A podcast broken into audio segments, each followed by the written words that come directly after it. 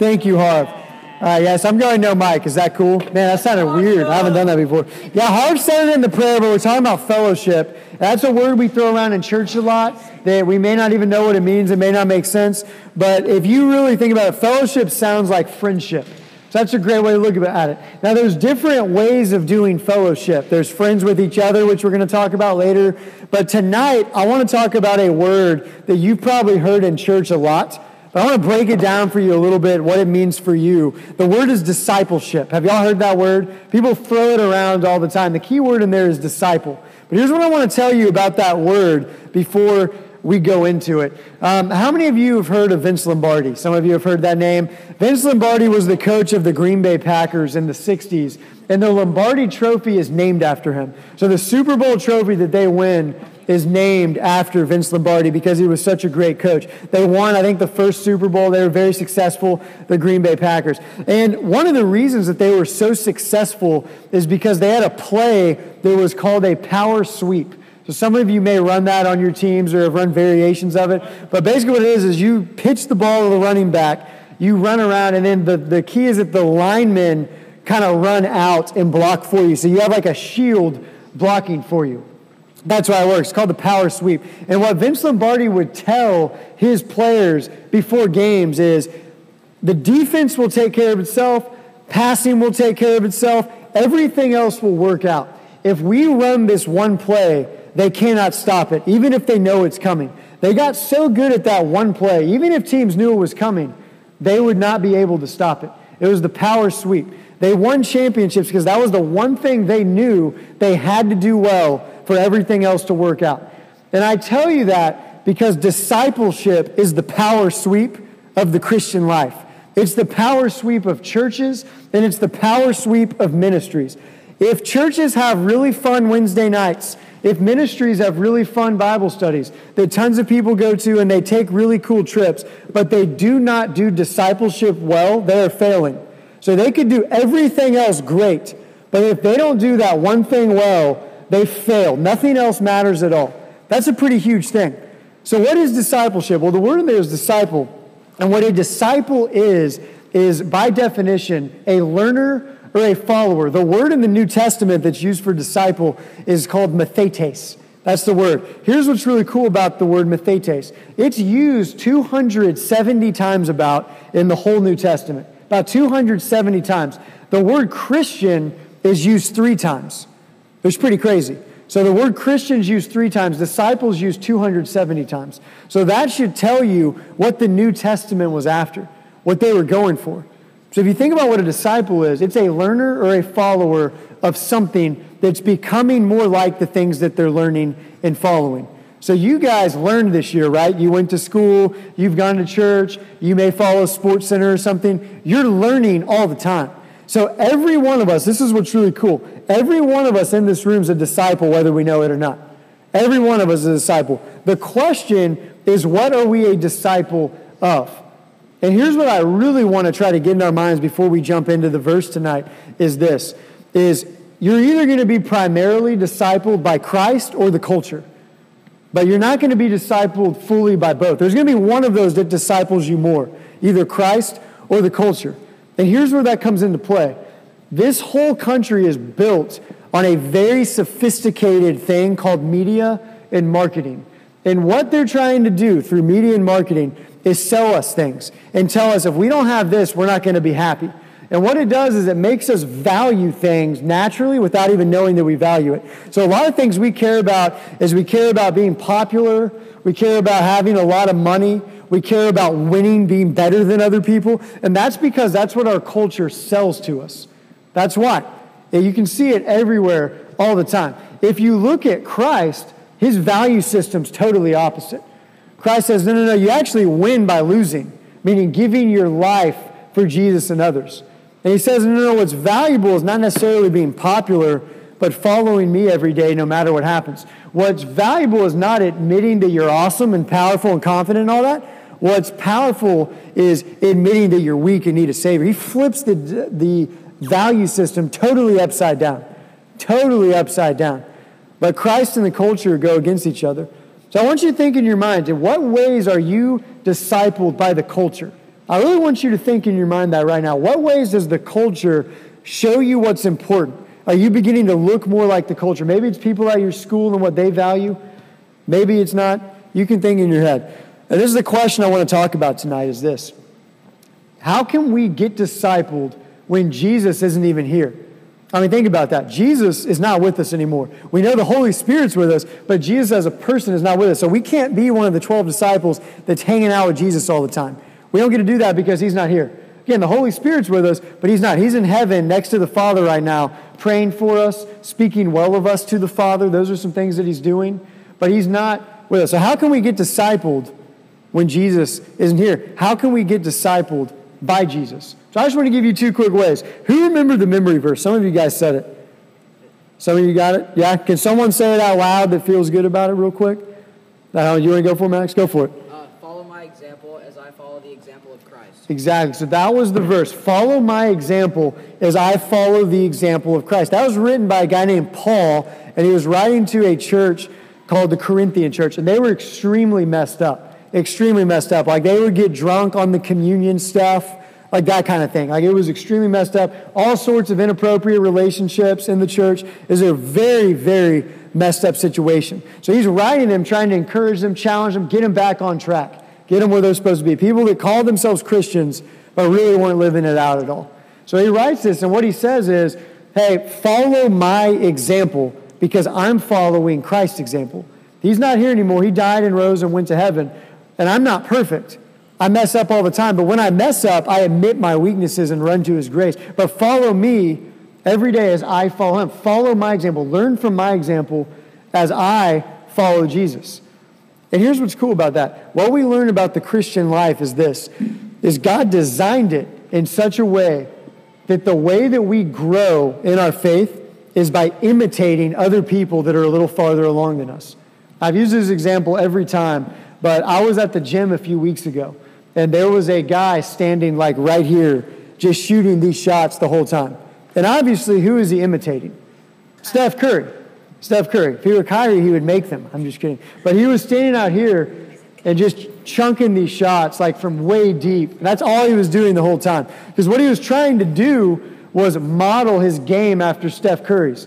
And that's what you see all the time if you go to a gym. People try to take the really deep shots now. It's hilarious. But it's because they look up to Steph Curry. They want to be like him. So people are changing their game in order to do that.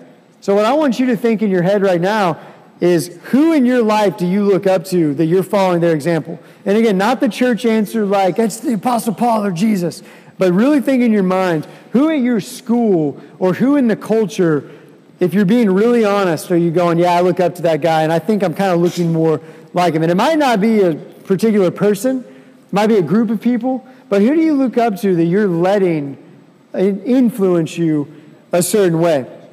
What Paul is saying there is this if you surround yourself with people who love the Lord, that's what's going to start to influence you. So here's your challenge tonight. It's extremely simple, and I've accepted every hour that the vast majority of people will not do this.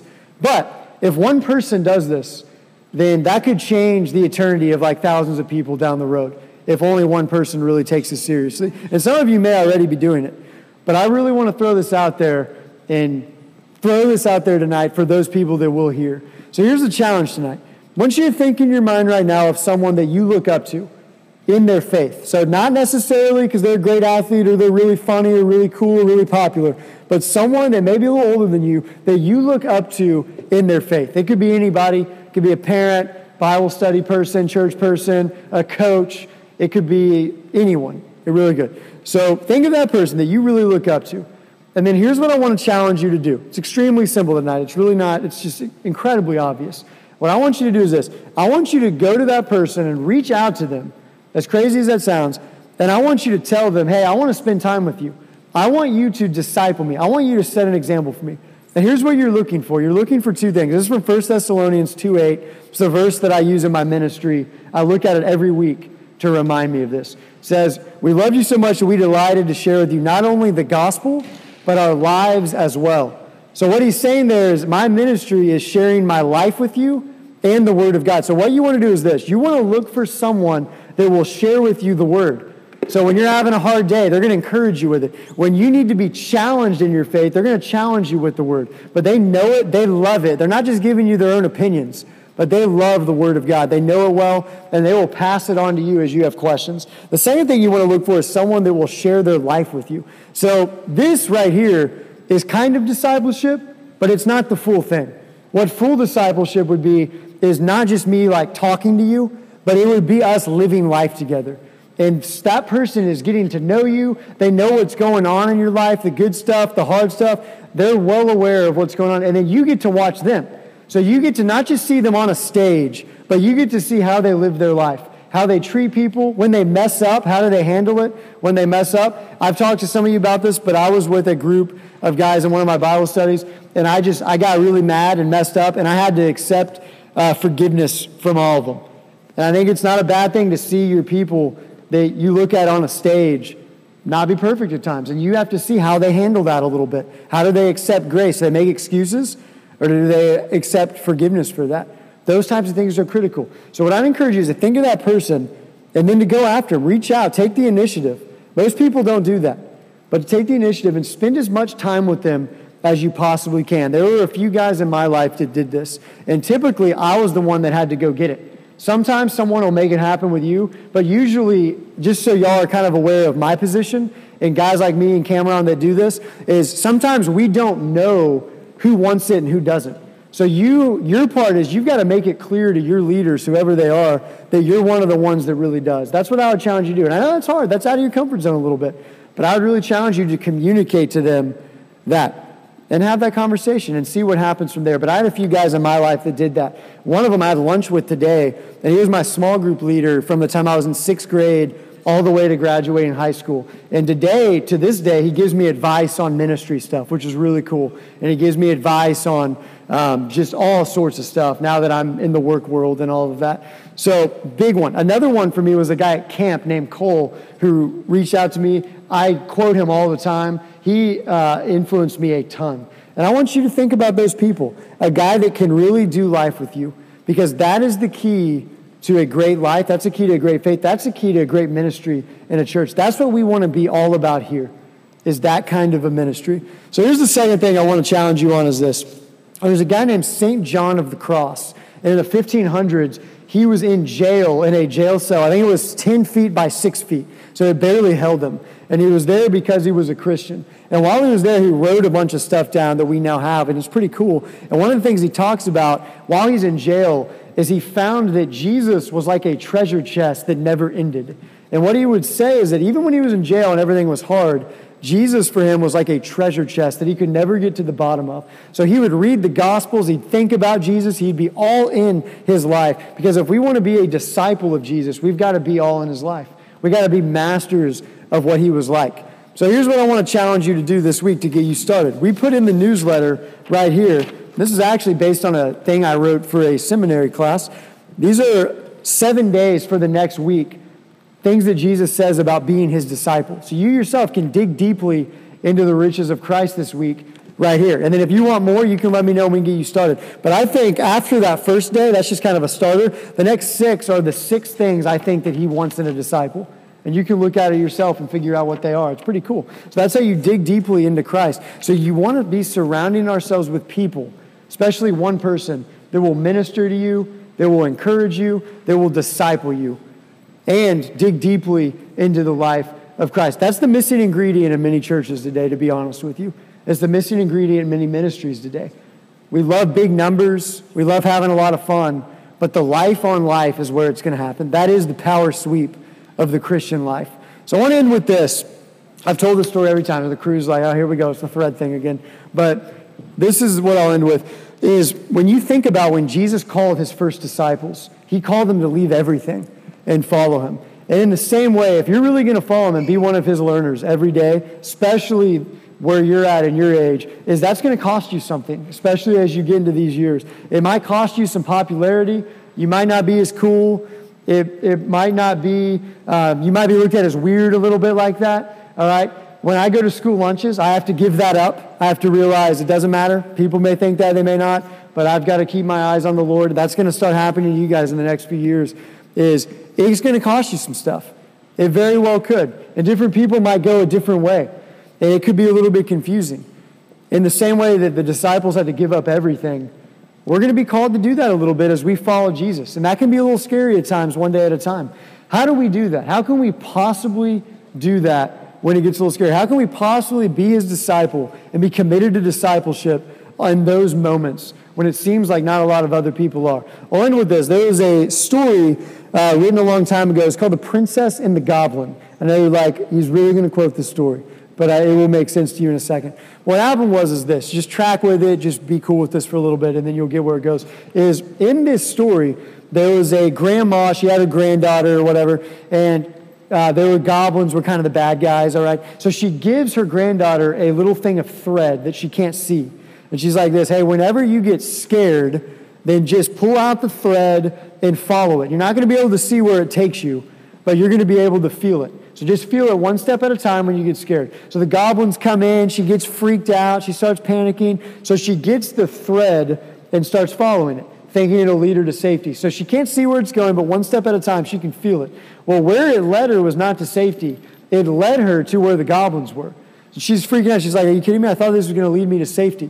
She had no idea it was going to take her there. Well, as she dug through a little bit, as she worked through that and kept following it, what she found is that one of her friends had been taken by them and was there. So the reason that it had led her there was so that she could rescue her friend. And once she did that and got over her fear, she took the thread all the way back to her grandma and was totally safe. And here's why I tell you that story. It's kind of weird when you're like, why are you telling that? This is why I tell you that story. Because what she learned is that the thread was trustworthy one day at a time because her grandma was trustworthy. Think about it. Her grandma, she knew was trustworthy. So when it seemed like her grandma was leading her to a very scary place. What she was really doing was having a purpose in that moment that eventually would take her to safety. And the reason why I tell you that is this is because in the exact same way when you follow the thread of following Jesus, he often is not going to give you the 10-year plan on how this is all going to work out. He's often going to go one day at a time. And you're going to be like, I don't know how this is going to work when my friends are doing this and I'm following him. It's going to be a little scary following the thread of following Christ. But here's what's really cool following that one day at a time, even when it might seem like it's leading us to a crazy place, that may make us a little different than others, or maybe something like that. In the end, there's a purpose going on that we can't see, and it's going to take us where we need to go. How do we know that Jesus is trustworthy? And I'll end with this. Here's what's really cool. Because Jesus' thread, when he followed the Father one day at a time, his thread took him all the way to the cross. That's where he led. As he followed the Father one day at a time, he went to the cross. And what's amazing about that is every single one of us in this room has willingly and gladly rebelled against God, maybe even in the past week, willingly and happily disobeyed Him this year. Every one of us in this room, including me, have done that. Every one of us. And Jesus, knowing that, knowing everything about us, even the things that we don't want to show anyone else, that we try to hide, knowing everything about us, even the things we think about, knowing us fully, was willing to follow that thread to the cross anyway. That's how great his love is, in spite of our rebellion against him. And if he did that, was willing to go to the cross, pay that penalty, loved us and delights in us gladly because of that, we can trust him every day. That proves that Jesus is trustworthy, that he is worth following one day at a time, even when it seems like nobody else is. Jesus' thread took him to the cross. And because of that, ours will take us into his arms, even when it seems like it's not. So, my hope for us today is that this would encourage us to get discipled and to let the gospel be the thing that encourages you to trust him one day at a time. So, I'm going to pray, and you're going to have plenty of time to play mad ball. That should be a lot of fun. Lord, we love you. We thank you for these guys here. We thank you for your word. God, we just thank you for the challenging uh, message, but the encouraging message uh, that your son followed his thread to the cross, and we can follow ours into his arms every day. So I pray we get discipled, that we would be a group of people in a ministry that's really, really serious about discipleship. It's in your son's name we pray. Amen.